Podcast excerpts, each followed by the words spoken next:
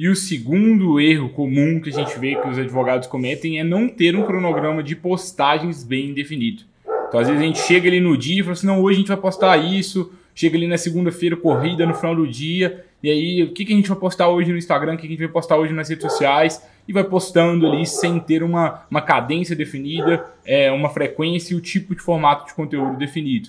Isso aí acaba causando é, um, um, grande retrabalho. Todas as vezes a gente tem que reinventar a roda ali para fazer um post. E a gente não consegue é, fazer com que as redes sociais combinem com o restante da estratégia, né, Júlio?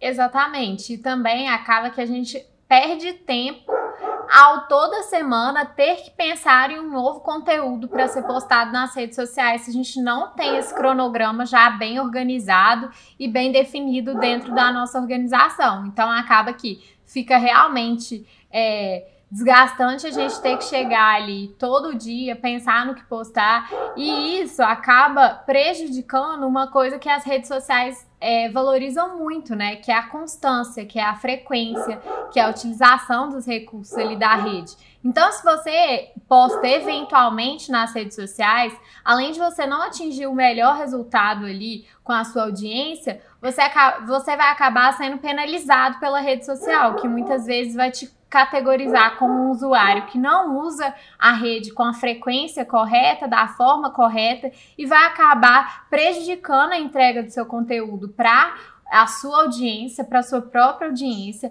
em decorrência desse mau uso das redes.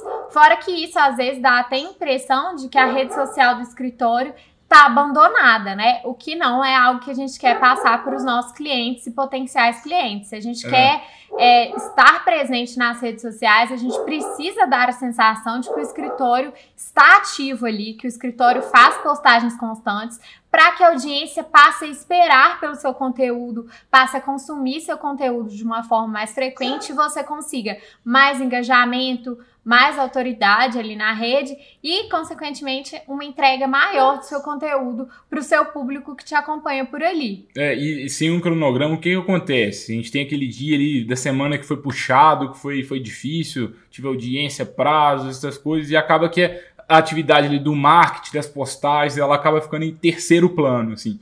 É uma coisa importante que todo mundo sabe, mas assim, se eu tiver que escolher entre fazer um prazo é, que ele não tem como, né, a gente não pode perder um prazo, ou fazer um post, eu vou sempre optar pelo prazo. E aí acaba que a gente não consegue ter essa cadência bem definida. E ainda que a gente consiga manter ali essa, os posts, né?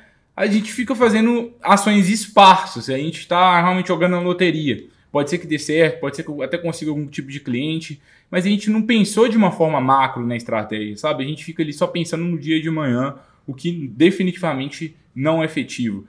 É melhor do que não fazer nada, na verdade, né? Mas assim, dificilmente você vai ter um resultado consistente com isso, né, Júlia?